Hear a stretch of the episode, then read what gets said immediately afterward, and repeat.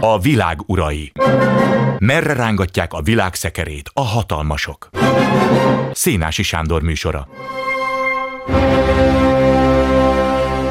Jó estét kívánok! Böcskei Balázs, az Ide Intézet kutatási igazgatója, egyetemi adjunktusan velünk. Jó majd vendég, jó estét önnek is. Jó estét kívánok, köszöntöm a hallgatókat. Amiről pedig beszélünk, hát valamiképpen a világ ura, a buborék tudnélik, bár itt egy kicsit más elnevezés alatt fog futni a dolog, a politika homofília politikai homofilia néven tudnélik. Nem mindjárt megmagyarázok, hogy ez mit jelent. A lényeg ugyanaz, hogy a törzsi esülés legalábbis azokban a társadalmakban, ahol még létezik politizáló közélet, mert ahol nincs a természetesen a, poli, a buborékoknak sincs csak értelmük ebből a szempontból. A, a szétválás, vagy legalábbis a kettéválás megindult, és ez az Egyesült Államokat épp úgy leírja, mint Nyugat-Európát, vagy Magyarországot, két világ határán.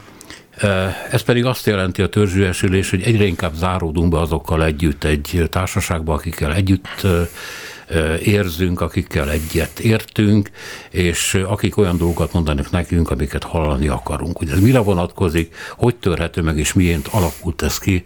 Erről szól az Ide Intézet egy felmérése, kutatása augusztus 31 és szeptember 7-e között. És hát akkor itt a végeredmény, de kezdjük ezzel a homofíliával, nagyon csúnyán hangzik valóban ez a, hogyha le akarnánk fordítani magyarra, vagy éppen inkább hallgatóbarátra, akkor azt mondanánk, hogy hasonlók a hasonlóval elvet. Valóban, ahogy a felvezetőbe is az van, vagy illetve elhangzott, tulajdonképpen öntudatlanul, vagy tudatlanul is, tudatosan, vagy kevésbé tudatosan, de mégiscsak kialakult a magyar választópolgárok, állampolgárok körében egy olyan magatartás, mi szerint a saját vagy oldalunkhoz kapcsolódó azokkal az elvekkel, értékekkel, gondolatokkal, politikai állításokkal azonosuló, vagy nagyon hasonló véleményűekkel vesszük magunkat körül, Hogyha megkérdeznénk, hogyha egyszerűsítve, hogy a, hogyan látjuk azt, hogy a mi környezetünkben, függetlenül, hogy jobb vagy baloldaliak vagyunk, kik vannak többen, akkor a jobboldaliak egyértelműen azt mondanák, hogy hát mindenki kormánypárta az én környezetemben, el sem tudom képzelni, hogy kiszavaz az ellenzékre, valószínűleg ebben Soros Györgynek valamilyen ármánykodása lehet benne. Ha megkérdezünk egy ellenzéki pártpreferenciával bírod, hogy mit gondol az ön környezetében, kik vannak többen, akkor azt mondaná, hogy hát bármerre, amerre én járok, ott mindenki kormánykritikus vagy Orbán ellenes, biztos vagyok benne, hogy elcsalják a választásokat, hiszen én még emberre nem találkoztam, aki a másik oldalon van. És ez valóban ez így is van, hogy valószínűleg ők emberekkel nem találkoznak, akik a másik oldaluk van, mert kialakult bennünk, hogy pszichésen magyarázunk, magyarán pszichológiai magyarázatokat keresünk rá, hol kognitíveket keresünk rá, de az, hogy valóban azokkal érintkezünk, akikkel nagyon hasonlóan gondolkodunk, kezdve a baráti társaságon, egészen a munkahelyi viszonyunkon, bezárva adott esetben a párválasztásunkat, bármennyire is azt gondolnánk, hogy az mentesül a politikai kapcsolódásoktól. Ennek megfelelően egy teljesen, ön úgy fogalmazott, hogy törzs, párhuzamos valóság, de legyünk keményebbek majd a beszélgetésnek a másik felében, akár torzult valóságban is élünk. A törzszónak itt nincs jelentése? Mert én valami hasonlót érzek a, a dologban, mint amikor a polgári értékektől a társadalom egy része elkezd visszavonulni, másodlagosnak gondolt értékek felé, például az, hogy kinek mi a vallása, szerintem másodlagos. Az, hogy kinek mi a származása, az is másodlagos milyen az ízlése esetleg, az is lehet másodlagos, de ezek a régin, régen a törzsi értékeknek föltüntetett és szeretett dolgok, mint a kezdenének visszatérni. Ebben a kettéválásban a törzs szó használata nem indokolt mégis? Most attól függ, hogy a törzs szót valóban leíró jelleggel használjuk-e, vagy pedig, vagy pedig valami fajta politikai stigmaként kezdjük el használni. Nagyon gyakran visszaköszön a közéleti diskurzusokból, hogy törzsi gondolkodás jellemzi a Trump szavazókat, az Orbán szavazókat, tehát valami fajta zárt identitás, mely identitások áthatolhatatlanok, és valóban az az egy az identitás jelentsen, az Fidesz identitás, nemzeti identitást, trumpizmust, nehéz azért ezeket az identitásokat önmagában és nagyon sok változóból állnak össze. Szóval ezek áthatolhatatlanak, de ezek a törzsiségek ott vannak a másik oldalon is, hiszen pont ezt mutatja ez a kutatás, hogy valóban azok a közegek egymással párhuzamosan futnak, és ezekkel szemben állnak. Ez nem azt jelenti, hogy ne lennének egy társadalomban jelen olyan értékek, amelyben mindannyian hiszünk. Ne lennének, nem jelenti azt, hogy lennének közös alapelveink, és nem csak itt alapvetően a kressz szabályok betartására utalok, amelyeket kikényszerít a jog, hanem nem gondolnánk valamit a szolidaritásról, vagy hasonlóan ne gondolkodnánk, vagy a, a vagy jogbiztonságról, hanem abban a pillanatban, amikor erre politikai kontextusba kerülnek ezek a neutrális, hát nem mint hogy a szolidaritás az egy neutrális fogalom, de az mégiscsak egy normatív fogalom, abban a pillanatban a valóság érzékelésünk, a közjóról való gondolkodásunk, akár a mi a helyes és mi a helytelen, már ilyen értelemben pártosodik, és egyre inkább tulajdonképpen párhuzamosság alakul ki. Ennek az egésznek a hátterében a polarizáció van, amely nem is tudom, hogy a beszélgetés ezen a pontján kellene eh, beszélnünk kell, de kell utalnunk arra, hogy eh, hogy baj egyáltalán, hogy egy társadalom polarizált. Erre rögtön az lenne a válaszunk, hogy természetesen, hát pont erről beszélgettünk az első pár percben, hogy itt akkor szétesnek a, a, a, a közegek, és akkor nincsen egymással párbeszéd. Ez egy kicsit leegyszerűsítő értelmezési mód. A politika tudománya, a magyar politika tudomány tekintetben nagyon sok eredményt halmozott fel. Itt most Patkós Veronika munkájára, a Kmeti Zoltán, Tóka Gáborra utalok, és azért kell rájuk utalnunk, mert, mert nem tudományosan rossz lelkiismertelen, hogyha nem hivatkoznám a szerzőket, mert nem magunktól jövünk rá. Ugyanis az van, hogy a társadalom szempontjából az, hogy valakik nagyon pártosak, az adott esetben termékeny, jó vonatkozása is lehet. Mire akarok utalni? Képzeljünk el egy olyan társadalmat, ahol mondjuk az egyes pártok mögött folyamatosan elmennek a szavazók. Úgy mondanánk ezt, hogy illékonyakká válnak. Egyik választásról ide szavaznak, a másik választásra oda szavaznak, és egy adott választó is a közpolitikai álláspontját két forduló között, magyarán két választás között pillanatok alatt meg tudja változtatni. Kiszámíthatatlanságot is jelent ez adott esetben, a közpolitika tervezhetetlenségét is jelenti, a pártidentitások cseppfolyósá válnak, Ilyen értelemben azt mondja a szakirodalom egy része, ez politikai instabilitáshoz is vezethet adott esetben. Tehát valahol a pártosságnak van egy ilyen megtermékenyítő hatása, ha a politikai rendszer egésze felől nézzük, mondja a szakirodalom egy része, hiszen még egyszer stabil pártidentitások, kiszámítható politika működés, és maguk az adott pártok is tudják az ő szavazóirok, hogy mit gondolnak, hogyan gondolkodnak, tulajdonképpen meg tudják rajzolni a társadalom általuk vélt többségének a közpolitikai politikai arcélét, és annak megfelelően tervezik a kormányzati politikáját. Azt mondja a szakirodalom másképpen, na jó, de ugyanez a problematika azért is lehet ezt negatív olvasatban is tenni, hiszen pont azáltal, hogy miközben politikai rendszerben stabilitást hozol, a közben a másik oldalról kizárólag a saját szavazóidat nézed, kizárólag azoknak az értékpreferenciáit, aminek egyszerre te vagy az oka is, meg az okozata is, hiszen egymást erősítitek a, a, az állampolgárok és az adott párt, vagy választópolgárok preferenciái és az adott pártnak a mozgása. Ennek megfelelően kiszorul a közpolitika tervezés során másoknak a preferenciának a figyelembevétele, ennek megfelelően a közpolitika nem tud képes az egész társadalom problématérképére reagálni, Magyarán miközben stabilitást ír a szakidalom az egyik részről, ugyanaz a stabilitás egyre inkább beszűkítheti a közjónak a felfogását. Tehát ebben az értelemben a polarizáltságra nem feltétlenül kell démonként tekintenünk, hanem az az a pont, amikor a torzításként kezd jelenlérni a politikai gondolkodásunkba, amikor tulajdonképpen nem úgy kezdjük el érzékelni a gazdasági helyzetünket, hogy mennyit keresünk, meg a gazdasági kilátásainkat, hogy megtervezzük a következő évet, és látjuk, hogy mi újság a, a, a, a saját költségvetésünkben, hanem adott esetben a politikai pártos implikációból, állításokból gondoljuk el a saját szubjektív jólétünket, vagy pedig gazdasági vás, ö, hát válsághelyzetünket, vagy várakozásainkat. Na itt lép be a torzító hatása a polarizáltságnak.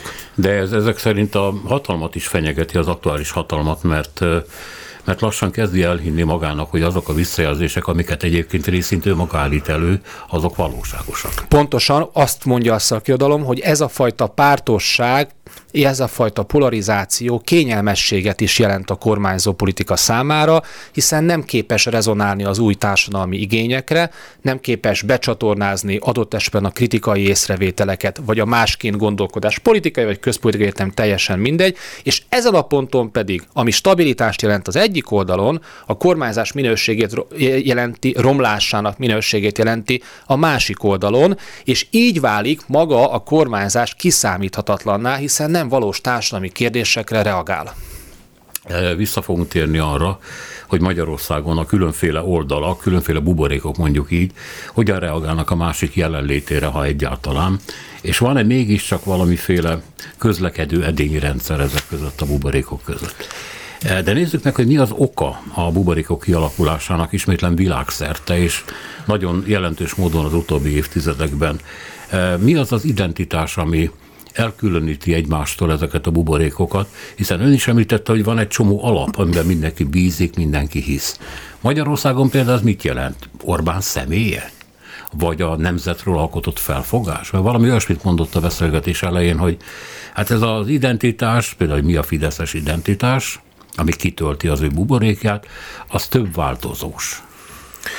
Azért is több változott, mert az, hogy egy pártnak a szavazója mi alapján szavaz Orbán Viktorra, vagy adott esetben teszi majd ezt Márkizaj Péterre, annak ezerfajta magyarázata lehet. Egyszerűen vannak szavazók, akik racionális alapon, mérlegelő alapon, érzelmi alapon, protesthajlamból szavaznak egy-egy jelöltre, tehát kár lenne azt mondani, hogy egy változóból, magyarán egy okból, egy bemenetből meg tudnánk mondani, hogy valakinek miért jön az identitása. Egyszerűen a mindennapokban is sokkal sokszínűbbek vagyunk annál, mint hogy egymást leírjuk, mitből lenne ez másképp a politikai identitásunk tekintetében.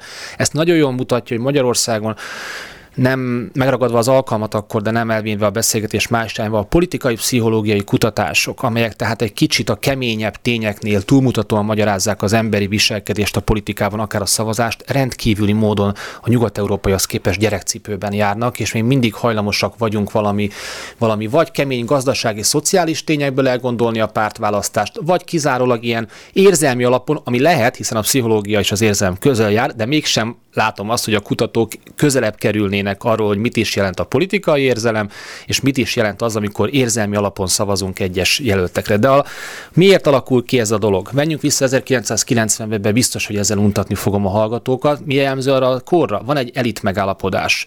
A rendszerváltás tárgyalásos jellege, amikor tulajdonképpen a Magyar Szocialista Munkáspárt utódpártját leszámítva, de még az is része az átmenetnek a Magyar Szocialista Párt, egyértelmű normákat adott szabályrendszereket, tulajdonképpen konszenzus alapon történik a rendszerváltás és az azt követő intézményrendszer felépítése, tehát az elitek egy olyan társadalom számára, amely egyébként is van egy kádárrendszeri hagyománya, utalok itt arra, hogy elfolytott politikai tudások és érzelmek, a politikai szocializáció hiányos mi volt, hiszen ugye nyilvánvalóan egy pártrendszerben elég nehezen beszélhetünk politikai szocializációról, és a politikai aktivitás, cselekvés ebből következő hiánya, az elit egyértelmű magatartást, üzeneteket küld, ez pedig a konszenzus. És ez a konszenzus még azt lehet mondani, hogy az értelmiség is ugye valahogy illeszkedik ebbe a dologba. Lakitelek legalább olyan fontos, mint mondjuk adott esetben az urbánus értelmiségi körök, és ezek szót tudnak egymással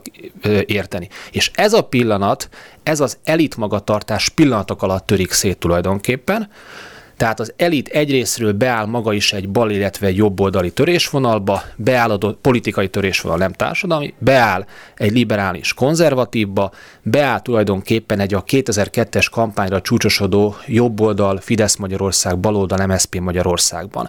És ezt le is követi az értelmiség. És ezen a ponton megint csak megragadom az alkalmat, mert nagyon sokszor úgy beszélgetnek értelmiségiek, hogy de jó lenne a polarizáltságot meghaladni, és mennyire elítélem ezért a politikai osztályt, majd ugyanabban a beszélgetbe rögtön egy olyan polarizált pozíciót fog el, beszéljünk a kultúrafinanszírozás, a mezőgazdaságról, a jogállamiságról, hogy pontosan leképezi azt az elit magatartást, amelyet politikai elit magatartást, amit ő meghaladni kíván. Tehát az a helyzet, hogy nálunk, és ebben azért fogunk benne rongyolni még jó ideig az elit a polarizációban és ebben a pártosságban vezessük be újra a politikai homofiliába, mert az elit nem tud, nem kíván szakítani ezzel a fajta polarizált beszédmondal, de teszem azt, azért sem teheti, mert egyik fél részéről sincsen meg a fogadásnak az igénye erre a fajta konszenzus orientáltsára. Tehát velünk marad ez a bizalom, történet. Bizalom. Így van.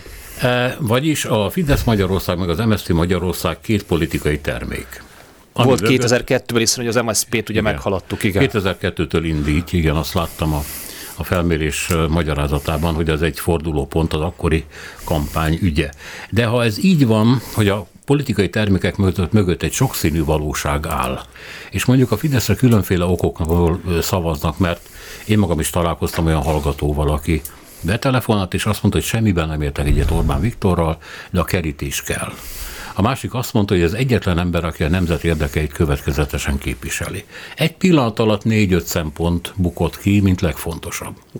Na most ez azt jelenti, hogy ezeket az embereket nem föltétlenül köti össze valami, csak az, hogy van egy Orbán Viktor nevű szereplő, akihez a kerítés is köthet, köthető, meg a nemzetvédelem is. De ilyen, hogy a Fideszes, ilyen nincs ezek szerint. Nagyon jó ez a felvetés, és nagyon jó ez a szkepszis is, ami a kérdésben megfogalmazódott, hiszen mit gondolnánk azt, hogy egy 2,5-2,7 milliós szavazótábor, ez ezért ez egy nagyon-nagyon, nagyon-nagyon nagy létszám a magyarországi pártok szavazat megtartó képességét illetően, abban valóban beszélhetnénk olyanról, hogy a fideszesek. Minden szavazói tömb rétegzett, valóban akikre ön is utalt a kérésben, és talán akkor a hallgatók is számára is jobban megjelenik előttük az a Fideszes magszavazó, aki valóban mióta tudja a politikai eszét, az alatt értem, hogy politikailag aktív, akkor mindig a Fideszre szavazott. Ez egy olyan 701 millió, 700 ezer 1 millió ember, ők a, a mag identitása a, a, a Fidesz tábornak, és akikre ön utalt, hogy nem is biztos, hogy a nagyon szoros érzelmi viszonyban kötődésben lenne Orbán Viktorhoz, meg se tudná nevezni adott esetben a Fidesznek az alelnökeit, egyébként a magszavazók sem valószínű, hogy egyébként ezt magát értetően tudnák, azoknak meg egyéb más ilyen közpolitikai szempontrendszerek miatt szavaznak a Fideszre, legyen az a családpolitika, a migráció, vagy bármely más, és ezek a szavazók egyébként azt tapasztaltuk az elmúlt években, hajlamosak, hajlandóak elhagyni a Fidesznek a szavazótáborát, ez a hagymát kézelünk, akkor ennek a héján lévő szavazók, ez sem kevés ám, mert itt is egy olyan 700 ezernyi ember van, amiből le tud szakadni, le is szakadtak a koronavírus járvány most már nem is tudom hányadik hullámában, de a, ott a második és a harmadik hulláma közepette, és nekik szól egyébként, legalábbis az ők visszahívásának szól az LMBTQ tematika, mert ezekről a szavazókról tudjuk, hogy ezek a szavazók, akik a Fidesznek a héján vannak, és elmentek a vírus járvány alól, ezek gazdaságilag, ö, szociálisabb üzenetekre várnak, őket nem kompenzálta a kormányzati válságkezelés, rendpártiak, konzervatívak és antiliberálisak. Tehát ebben az értelemben ö, ö, nehéz persze azt mondom, hogy önmagába véve hogyan instrumentalizálja a Fidesz az LMBTQ témát, de csak arra akartunk utalni, hogy valóban egy szavazótábornak a tagjai azoknak meg annyi politikai tudással jön. Bármilyen paradoxon van, el tudok kézelni olyan Fidesz szavazót, akinek nem szimpatikus Orbán Viktor. Igen. Egyébként ez beleszuszakolható így a jobb oldal, bal oldal dihotómiába, mert baloldalon, amikor összegyűlnek, hát ritkán, mert a baloldal értelmiség jó része visszahúzódott az elmúlt években, mondta, hogy nem érdemes, nincs miért harcolni, a nép nem ért meg, a politika elérhetetlen, stb. Szóval az a meggyőződés uralg köztük, hogy ez egy jobboldali ország. Tehát, hogy nincs ezzel mit kezdeni. De ez biztos így van. Valóban ez megint egy leegyszerűsítő magatartás, itt is jó a szkepszis, ugyanis egyrésztről az állampolgárokat, ha megkérdezzük egy adatfelvétel során, hogy a bal-jobb tengelyen el tudja magát helyezni, akkor egyre több, akkor el tudják magukat helyezni, és balra, illetve jobbra helyezik magukat. Tehát az a fajta, itt a kérdés tovább gondolva, az a fajta közép, amiről beszélünk, az a magyar társadalomban nem nagyon létezik. Ezt elmúlt évben megtapasztaltuk, mikor azok a pártok, akik megpróbálták ugye meghaladni a bal és a jobb dihotómiáját, kettősségét, azt mondja, hogy lehet más a politika, akár politikai, akár közpolitikai értelemben, túl lehet lépni az árkoknak a kérdésén, mi ezt értelmiségiként politikai stratégaként, aki nem lát társadalomról a kutatásokat, gondolhatjuk így, csak azt kell látnunk, hogy ott középen azok a szavazók mennyiségileg nem léteznek, mert a szavazók, amikor döntenek, akkor nem ez alapján, a logika alapján döntenek sokasságában, tömegesen, hogy legyen más a politika, hanem majd, hogy nem azt kell mondom, hogy bement a bőrünk alá a, a polarizáció, és politikai törésvonalakat létesítünk. Jelen esetben ez a politikai törésvonal ezen a választás alkalmával úgy fog kinézni, hogy Fidesz vagy nem Fidesz, Orbán vagy nem Orbán. Ha nem így lenne, ma nem Márkizaj Péter lenne az ellenzék miniszterelnök jelöltje adott esetben, hiszen olyan miniszterelnök jelöltet fogadott el a baloldali szavazó tábor, liberális, zöld, bármilyenként írjuk le, sokszínűen írhatjuk le, akiket azért alapvetően nem gondoltunk volna, hogy egyszer bejön ebből a történetben. Kérdésére válaszolva, az emberek értelmezik a bal-jobb kategóriákat, valószínű sokszínűen öltözhetik fel, mikor azt jelentik, megkérdezzük tőlük, hogy mit jelent számára a baloldaliság, jobboldaliság, egészen más választ ad annál, mint hogy egy tengelyen el tudja magát helyezni, de elhelyezi, és nem középre, és ami nagyon fontos, hogy a közép az üresedik. Tehát egyre kevésbé teszik magukat az emberek középre ebben a kategóriákban. Nézzük akkor, hogy a felmérés szerint a politikai homofíliának a lakhelyei hogy néznek ki. Tehát például a Fidesz-KDNP. A, ezekre a szavazókról önök azt mondják, illetve hát ezt szűrték le a válaszokból, ja. hogy 70%-uk csak a saját belső köreiben él. Ezt egyébként lehet, ez nagyon ilyen, hogy mondjam, csak józan paraszti kérdés lesz. Ez, ezt hogy lehet előállítani? Egy csomó embert, aki korábban barátom volt, lelököm magamról, vagy hogy, hogy megy ez? Hát, hogyha nem akarnék udvarjatlan lenni, de gondoljan végig adott esetben a saját életében, hogy, hogy a másik pártállásúak, azok hogyan fogytak el adott esetben az ön élete, vagy az ön környezetéből, hogyha ez a folyamat megtörtént. E, nem feltétlenül löktem el őket. Úgy, ők gondolták egy csomó esetben úgy, hogy, hogy kínos Na, ez egy, e, e, e, nekem mindenféle, egyébként is megéri mindig a klubrádióban jönni, de ez az a pont, amikor, amikor pontosan rávilágított ez a, ez a pár másodpercünk arra, hogy nem tudjuk, hogy ezek mennyire tudatosan vagy öntudatlanul kialakult folyamatok. Vannak olyan választások, amikor azt mondjuk, hogy na, ezt a nagybácsit karácsonykor már nem fogjuk meghívni, mert nekem elegem volt abból, hogy ő ezt meg ezt meg én meg így gondolja a világról. Nálunk előfordult már. Igen. Én azt gondoltam, hogy az én családomban a politika nem jelenhet meg, és nem oszthat meg családot. Azt gondoltam, kor, jóval korábban történt velem ez a történet, hogy ez nem lehetséges. Ez egy értelmiségi, morális pánik, ami a nyilvánosságban ment, és amikor a legközvetlenebb környezetemben bejött, már igazából tudom, hogy mi az a ügy, amin kapcsán becsatornázódott, de hogy adott esetben amelynek milyen pszichológiai drive-ok vannak, azt már nem tudhatom, és amikor velem is megtörtént, akkor elhittem, hogy ez a létező jelenségről beszélünk, és az utána még eltelt tíz év.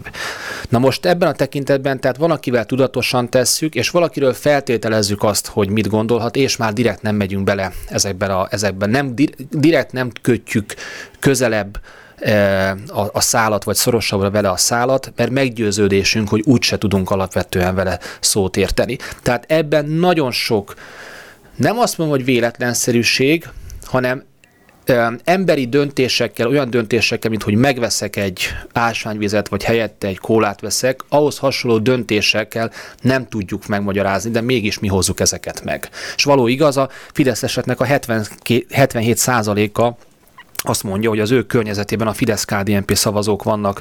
Többségben, ehhez hasonlóan nagy számot a Momentumnak a szavazói mutatnak, nagyobb számot, 70, 77 számot elsőre, de hogyha belegondolunk arra, hogy egy olyan politikai generációról van szó, amely egyértelműen egyrészt fiatalabb politikai generációról van szó, tehát nem alakultak ki azok a véletlenszerű kapcsolódások, mint egy idősebb Fidesz szavazóval, a, egy, egy MSZP szavazónál, akinek életútjukból, tapasztalatukból, korukból adódóan eleve egy heterogénabb közegben, sok történelmi időszakon, éveken átmenően nőttek fel, vagy éppenséggel idősödnek, tehát, tehát egyszerűen nem tudják nem kikerülni a jobboldali érintkezéseket, vagy a baloldali adott esetben. Egy momentumos esetében már ilyen értelemben pontosan tudja, hogy az, az a mozgalom, aminek ő a tagja vagy támogatója egy antifideszre, egy antifidesz jegyében jött létre.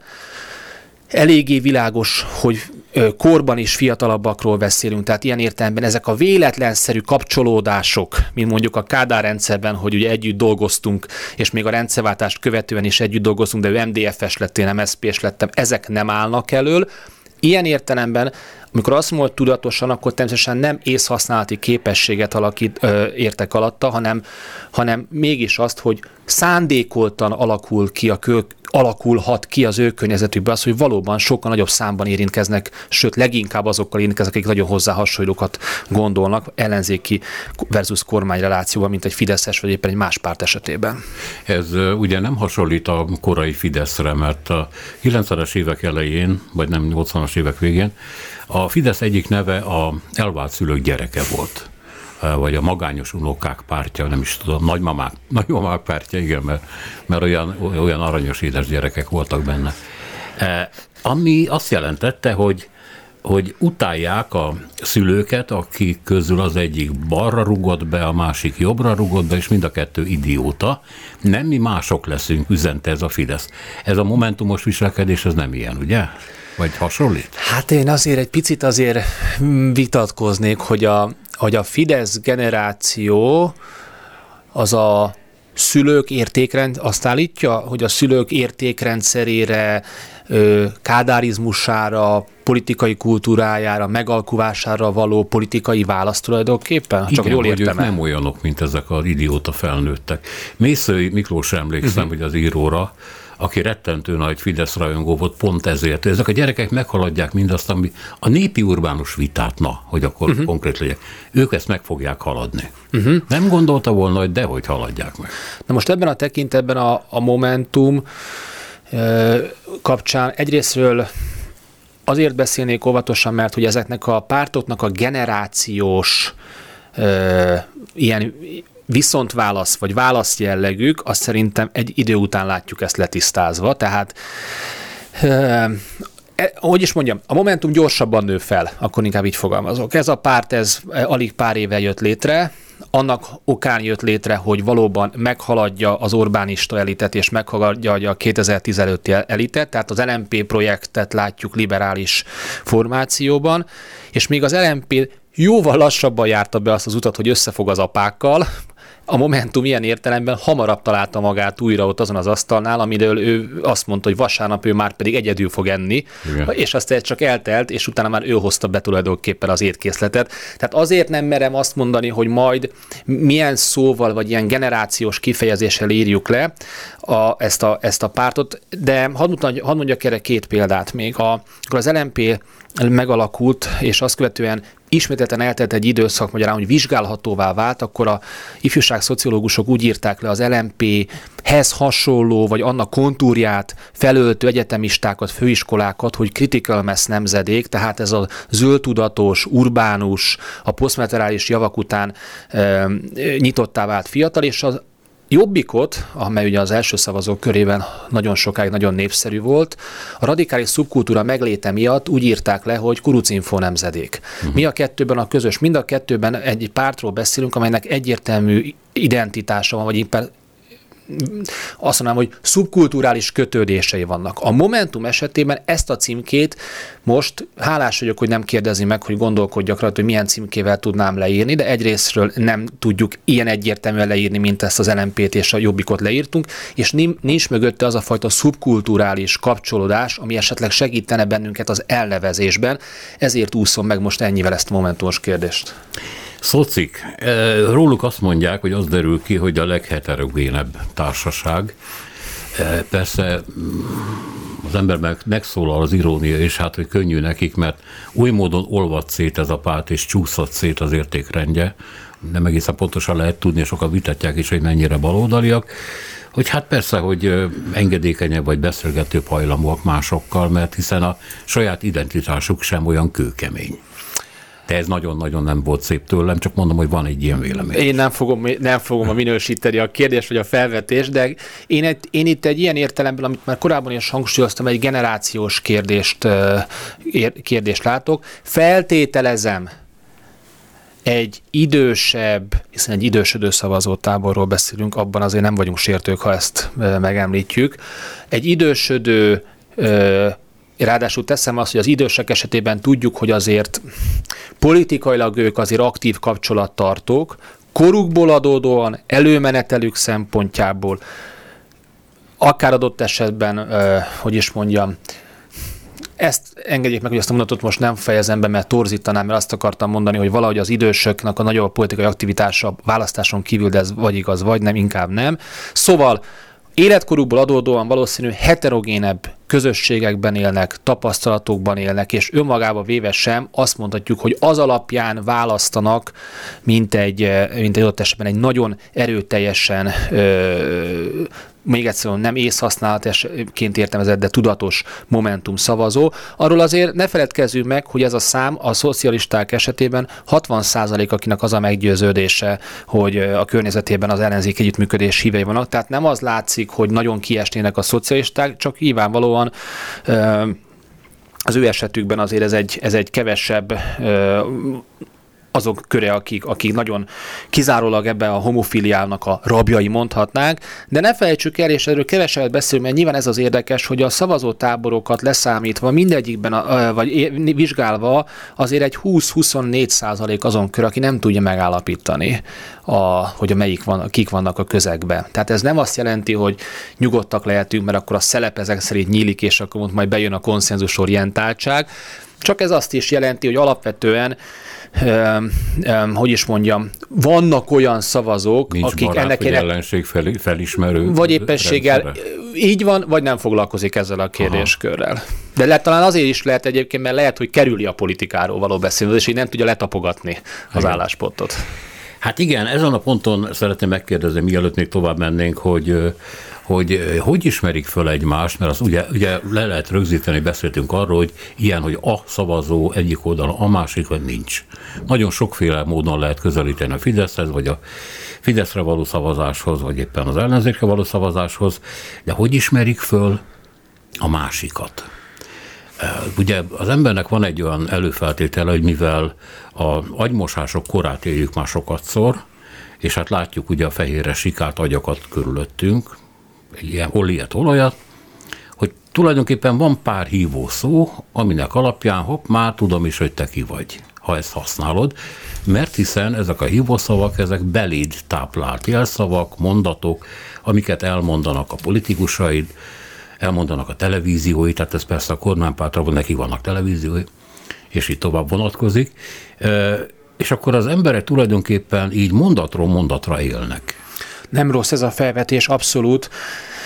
Nem kell a totalitarizmus rendszereinek, nyelvhasználatának vizsgálatáig elmenni azt, hogy a szavaknak, amiket használunk, azok hogyan is leképezik a valóságot, illetve hogyan esetleg csak elkezd, mindennapi szóhasználataink részévé vált. Az egy nagyon nehéz kérdés volt, hogy hogyan ismerjük fel egymást ebben a tekintetben, és itt én is rögtön nekem is ez jutott eszembe, hogy valószínű a politikai nyelvhasználat egyrészt, ami meghatározza, amikor elkezdünk beszélni, és mondjuk leírunk egy, egy, egy maradjunk a menekült vagy migráns kifejezést használjuk, vagy mind a kettőt használjuk, ugyebár.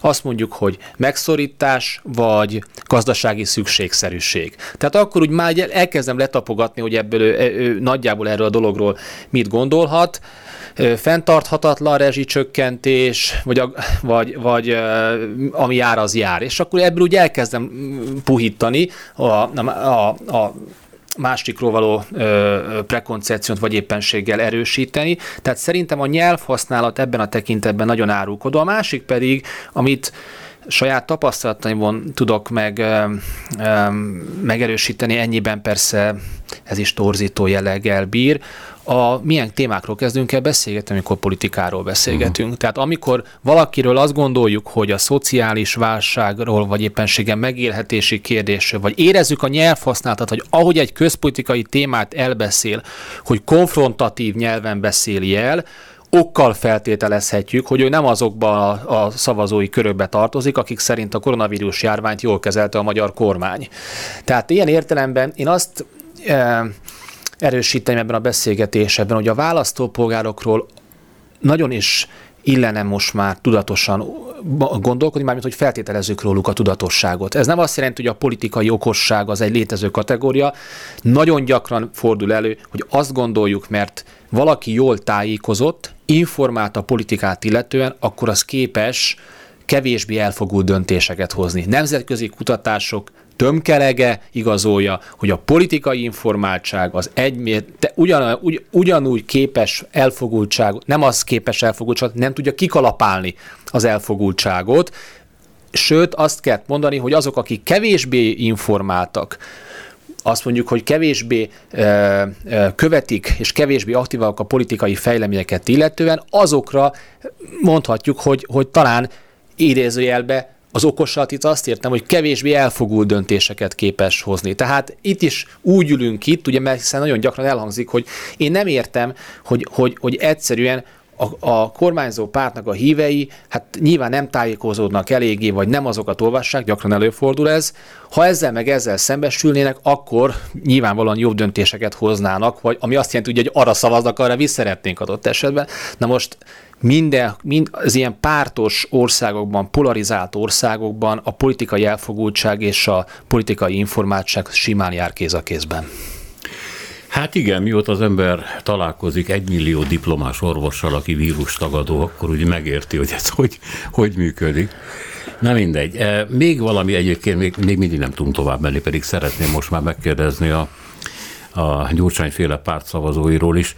Ezt tudnélik a, a szavak jelentése. Én úgy emlékszem, hogy Eszterházi Péter volt talán az első, vagy az elsők között, aki az ésben éppen Orbán Viktor egy kifejezésével kapcsolatban megjegyezte, hogy a szavak elkezdenek mást jelenteni, különféle embereknél új és új jelentéseket tulajdonítanak nekik, és ez már a virágba borult, tehát ha például azt mondom, hogy demokrácia, akkor ez egy Fidesz szavazónak azt jelenti, hogy nem jön be a migráns, hogy Brüsszel nem parancsol, hogy soros a lábát nem teheti be, megvédik a rezsicsökkentését, és a liberális LMBTQ kultúra az nem teszi be a lábát az óvodában. Mondjuk csak itt durván. A demokrácia mások számára megérthető módon egészen mást jelent, nem a többség uralmát mondjuk a kisebbség fölött mindenképpen. De és ez egy csomó dologra elmondható a nemzeti érdeket tekintve, a a szomszédpolitikát tekintve, a szövetségesi rendszer tekintve, hogy kell nekünk Peking és Moszkva az unió mellett, stb. stb.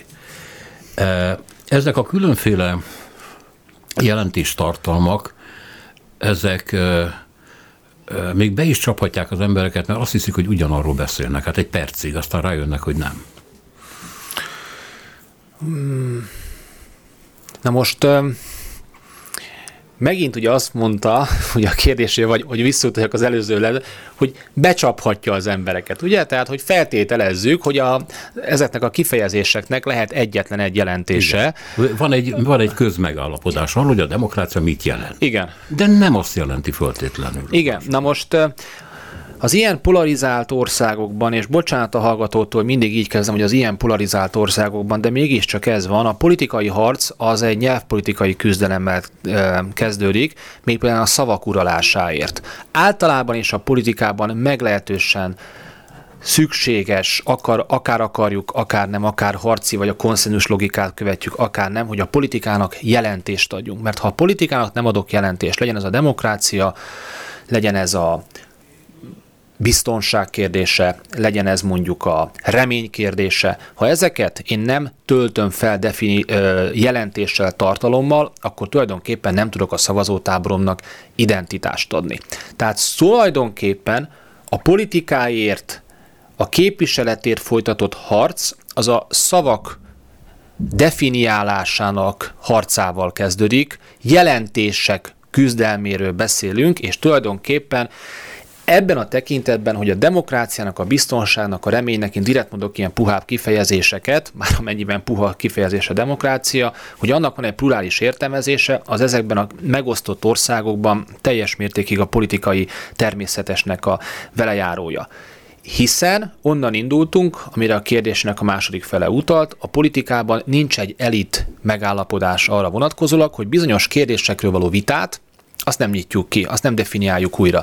Nincsenek a politikában lezárt ö, viták. Ha lenne, akkor a, nem lennének ö, nyugdíjreformok, az állami újraelosztást nem gondolnánk újra, nem folytatnánk vitát arról, hogy mi a hatékony, nem hatékony, bocsánat, mi a jó közszolgálatiság, tehát a politikának a dinamikáját az az adja, hogy szemben mondjuk az élet más területén, az élettel vagy a halállal mondjuk nem lezártak a vitái. Ennek megfelelően újra és újra bele fogunk abba ütközni, hogy újra és újra definiálni fogjuk ugyanazokat a szavakat. Történetesen célszerű is a demokráciáról újra gondolkodni ott, ahol mondjuk adott esetben Mark Zuckerberg le tudja szedni a megválasztott politikusokat a Facebookról, amikor neki olyanja van. Tehát akkor értelemszerűen újra kell gondolni ezeket a fogalmakat, de valóban azért sem ér össze a két világ, vagy a két ország ilyen értelemben, mert egy definíciós küzdelmek vannak, ezeket a definíciós küzdelmek a politikai természetes velejárói és a nyelvvel kezdődnek. És az a politikus, és ez a csapdája, és ez erősíti újra és újra politizált, politizálá, vagy a polarizáltságot, és ilyen értelemben a dolgok átpolitizálását is,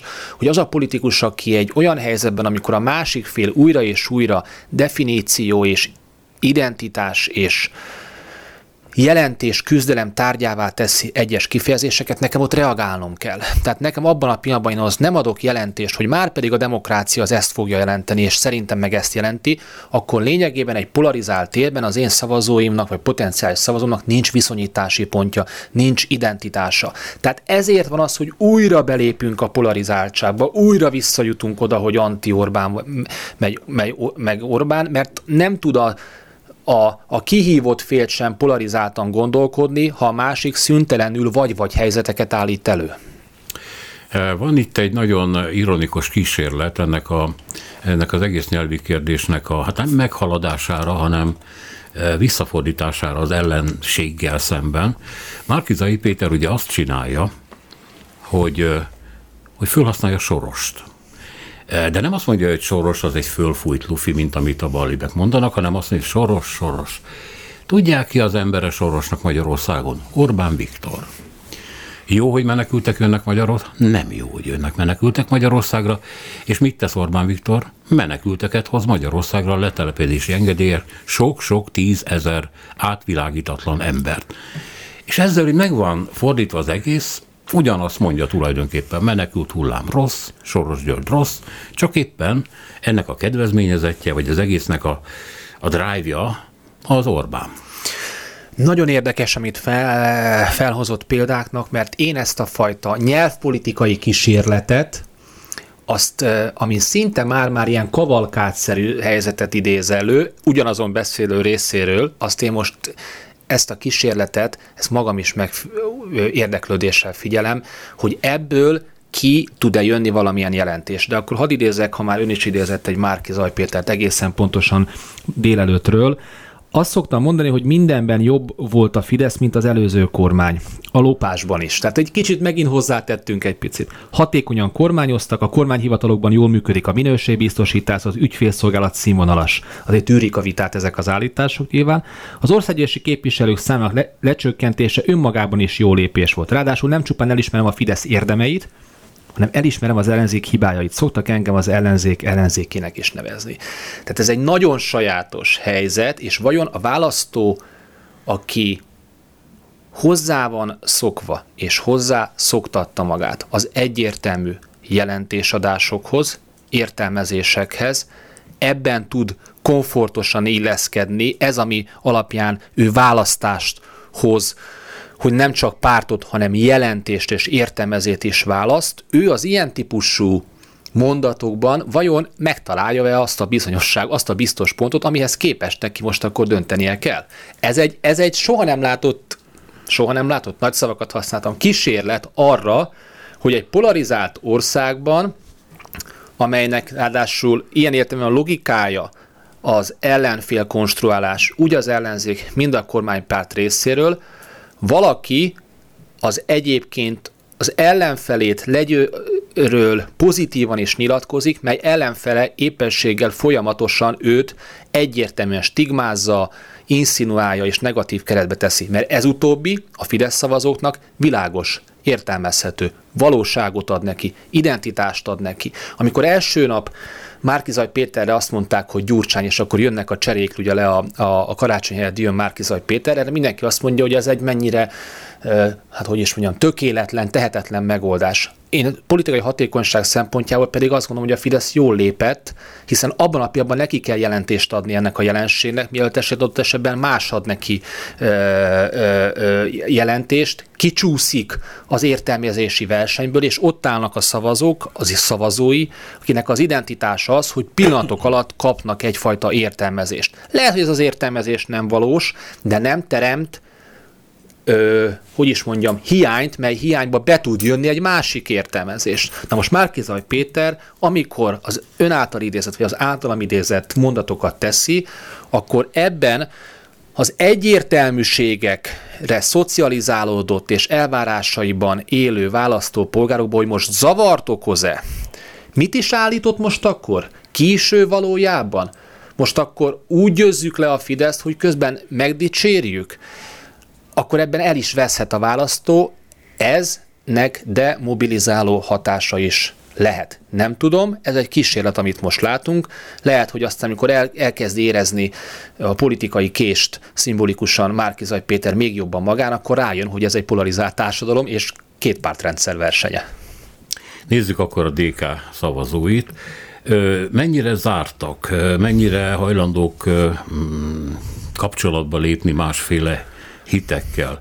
A DK szavazóiról én nekem újságírói benyomásaim vannak, nagyon kemények, nagyon konfrontatívak, már azok, akik betelefonálnak ide, és beszoktak telefonálni, nagyon vigyáznak arra, hogy ne érje sérelem a pártjukat, vagy a pártvezetést, főleg Gyurcsány Ferencet, és van bennük bizonyos fajta gyanakvás is azzal szemben, hogy az ellenzék többi ereje mennyire próbálja a kétségkívül vezető pozícióban levő DK-t gyengíteni, vagy el nem ismerni, vagy gyurcsányozni még mindig, stb. stb. De ez, az, ez egy olyan kép, ami csak az enyém, és nem állítom, hogy igaz. Mit mutat a felmérés? Ha azt mutatja a felmérés, hogy a DK-sok 67%-a szerint az ő környezetében az ellenzéki összefogás támogatói vannak többen, tehát ilyen értelemben kevesebb, mint a Momentum. Inkább azt mondom, hogy a fidesz kdnp hez hasonló, szavazónak hasonló aránya van. És itt meg is ragadnám azt, hogy visszautaljunk a beszélgetés elejére. Baj-e az, hogyha egy párt szavazója ennyire elkötelezett, mint amelyiket most ön a, ö, leírt.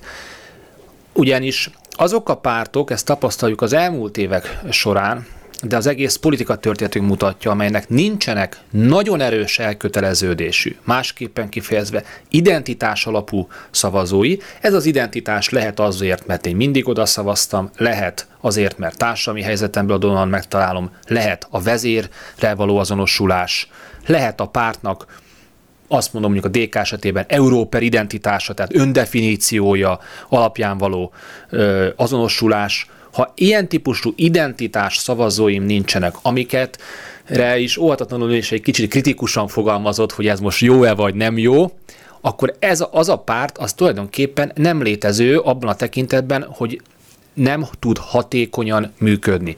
Annak a támogatottsága folyamatosan inog és folyamatosan billeg, arra nem tud rátenni az ember egy szervezetit, szervezetet, egy választási kampányt, kezdve az aktivistáktól, egészen elmegyek mondjuk adott esetben magyarán a plakátragasztástól egészen adott esetben a választói mozgósításig. Tehát pont nem a DK szavazó ilyen értelemben a problémák, hanem az a probléma, hogy az ellenzékinek a többi pártjai nem bírnak alapvetően nagyon erőteljes identitás alapú szavazókkal, és ott vagyunk ma, hogy a Magyar Szocialista Párt parlamenti küszöb környékén van, akik egyébként ott vannak nála, azok biztos, hogy ezek a, ezek a identitás alapból vannak már ott, de azok kompatibilisek egy DK-s identitás adott esetben.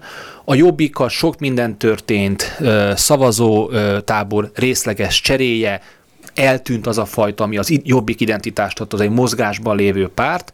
A Momentum egyes kutatások szerint parlamenti küszöb alatt van már, adott esetben a mi kutatásaink szerint parlamenti küszöb fölött van, nyilván ennek ezer oka lehet, hogy az egyik így méri, a másik ugye ez nem alapvetően a közvéleménykutatás immanens problémáiból fakad, illetve abból fakad, de nem probléma, hanem logikájából fakad, megint csak ott tartunk, hogy, hogy, hogy nincsenek meg, nem tudnánk megrajzolni a momentumos. Ide tennék egy papírt, hogy rajzoljam meg a párbeszédes, nem tudja megrajzolni, hiszen egy százalékon vannak ebben a tekintetben. És, és nem az a baj, hogyha egy pártnak elkötelezett a szavazói, a versenyképesség, a kampányolási képesség szempontjából pont az a baj, hogyha egy pártnak nincsenek elkötelezett szavazói. Még egyszer mondom, lehet, hogy ez adott esetben, mert ön ilyen értelemben nem negatív, csak keretben fogalmazott, de lehet, hogy adott esetben az túlságos elkötelezettség az torzíthatja a valóságérzékelést, meg adott esetben a más párttal való együttműködési hajlandóságot. Ezt nem állítom, hogy nem, ezért mondom, hogy a pártosságnak, az elköteleződésnek van egy kritikus szintje, ami utána akár pártok egymás közötti viszonyában, akár magasabb kormányzati szinten probléma. A DK esetében is úgy van, hogy nincs egyetlen ok erre a nagyon kemény összetartó erőre, ami ezeket az embereket összefűzi? Vizsgálni kellene, vizsgálni kellene nyilvánvalóan, hogy egy DK-s szavazót mit tesz DK-s szavazóvá. Azt azért azonban látni kell, hogy, hogy egy hatékonyan működő pártról beszélünk a szónak abban az értelemben, hogy, hogy a párt nak a vezetője ilyen értelemben nem mulasztja el, mondjuk inkább beszéljünk Dobrev Kláráról, hiszen ő itt a kampány arc vagy referencia az elmúlt években, nem mulasztja el tájékoztatni a választóit arról, hogy mit gondol közpolitikai kérdésekről. Tehát azt feltételezem, de most lehet, hogy a kutatói túlfeszített lényeglátásom az, az elvitt engem is, hogy a DK szavazói jobban, pontosabban tudhatják, hogy mit gondol a saját pártjuk európai minimálbér kérdésében, zöld kérdésekben, elszámoltatás, alkotmányozás kérdésében. Tehát önmagában egy személlyel azonosulni egy választópolgár önmagában csak egy kis része tud. Annál a személyek által megjelenített értékek, gondolatok, magyarán tulajdonképpen a, amikor a amikor betölt egy, egy, egy tartalmi értelmezési keret, ahhoz, egy, ahhoz ez kell. Ezért ezt kell látni, hogy amikor Orbán hívőkről beszélünk, vagy beszélnek sokan, akkor az nem egy olyan típusú vallásos kötődés jelent, ahogy egyébként azt gondoljuk, ahogy egyébként a vallásos kötődés sem azt jelenti, hogy az áhítatba való szerelem, vagy az áhítat iránti, hanem az egy életvezetés, rut, életrutin, életről való halálról, közösségről, együttműködésről való gondolkodás. Tehát itt egy picit térjünk vissza a szavaknak bonyolultabb jelentéséhez és értelmezéséhez. Végül, sajnos már csak egy-két percünk van. Az, hogy ezek a buborékok nem kommunikálnak egymással, nem is próbálnak, rá is jöttek, hogy nem tudnak, ez, ebben van-e félelem? Tudni, az a félelem, hogy bárki győz, a másikat lenyomja. Ezt mutatják megint csak a nemzetközi szakirodalom, hogy miközben progresszív, bocsánat, újra kezdem mondatot, mert a progresszív szó az egy nagyon terhelt, terhe, és, és sok jelentésű, ha már itt a definíciókról van szó. Tehát amíg, a, amíg lehet annak stabilizáló jellege, most mondok még egy gondolatot, és rövid leszek, a polarizáltság ugye az alapvetően nagyon gyakran együtt jár az elköteleződése, sőt, és ez együtt jár az inf- azzal, hogy valaki aktívabb is a politikában. Tehát folyamatosan szidjuk az elköteleződést, ekközben egyébként az, azt tudjuk, hogy aki elkötelezett párt politika irányából, az biztos, hogy jobban elmegy szavazni, mint akik semleges alulinformált. Tehát ilyen értem a debre, demokrácia stabilizáló eszköze is van. De, és akkor a kérdésre visszatérve, hogy ö, Félelem. A, a szakirodalom másik fele is, vagy ugyanebből az ből levont következtetések azok azt mutatják, hogy egy folyamatos uh, Enyedi Zsolték úgy fogalmaztak, hideg polgárháborús helyzet van, ami, ami egyrésztről tényleges választások illegitimitásának megkérdőjelezésétől egészen a gazdasági és politikai elitek együttműködési hajlandóságának minimalizálásáig terjed. Tehát, hogyha Kicsit dramatizálhatnám a hallgatókat, bár nem célom, de mégiscsak a kérdés erre is irányult, akkor nem lehetünk nyugodt 2002 tavaszát követően, soha nem látott élességű politikai versenyről beszélünk, és az, hogy, hogy itt van Amerika a szónak abban az értelmében, hogy bármelyik fél fog győzedelmeskedni, az megkérdőjelezi, illegitimne tekinti a választások eredményét, erre kevés dologra, de erre a saját pénzemen is képesnek mutatkozok fogadni. Köszönöm szépen. Köszönöm. Böcskei Balázs az IDEA Intézet kutatási igazgatója, egyetemi hagyjunktus volt velünk. A műsort Selmec János szerkesztette, a műsorvezető Szénási Sándor volt. Köszönjük a figyelmüket, minden jót!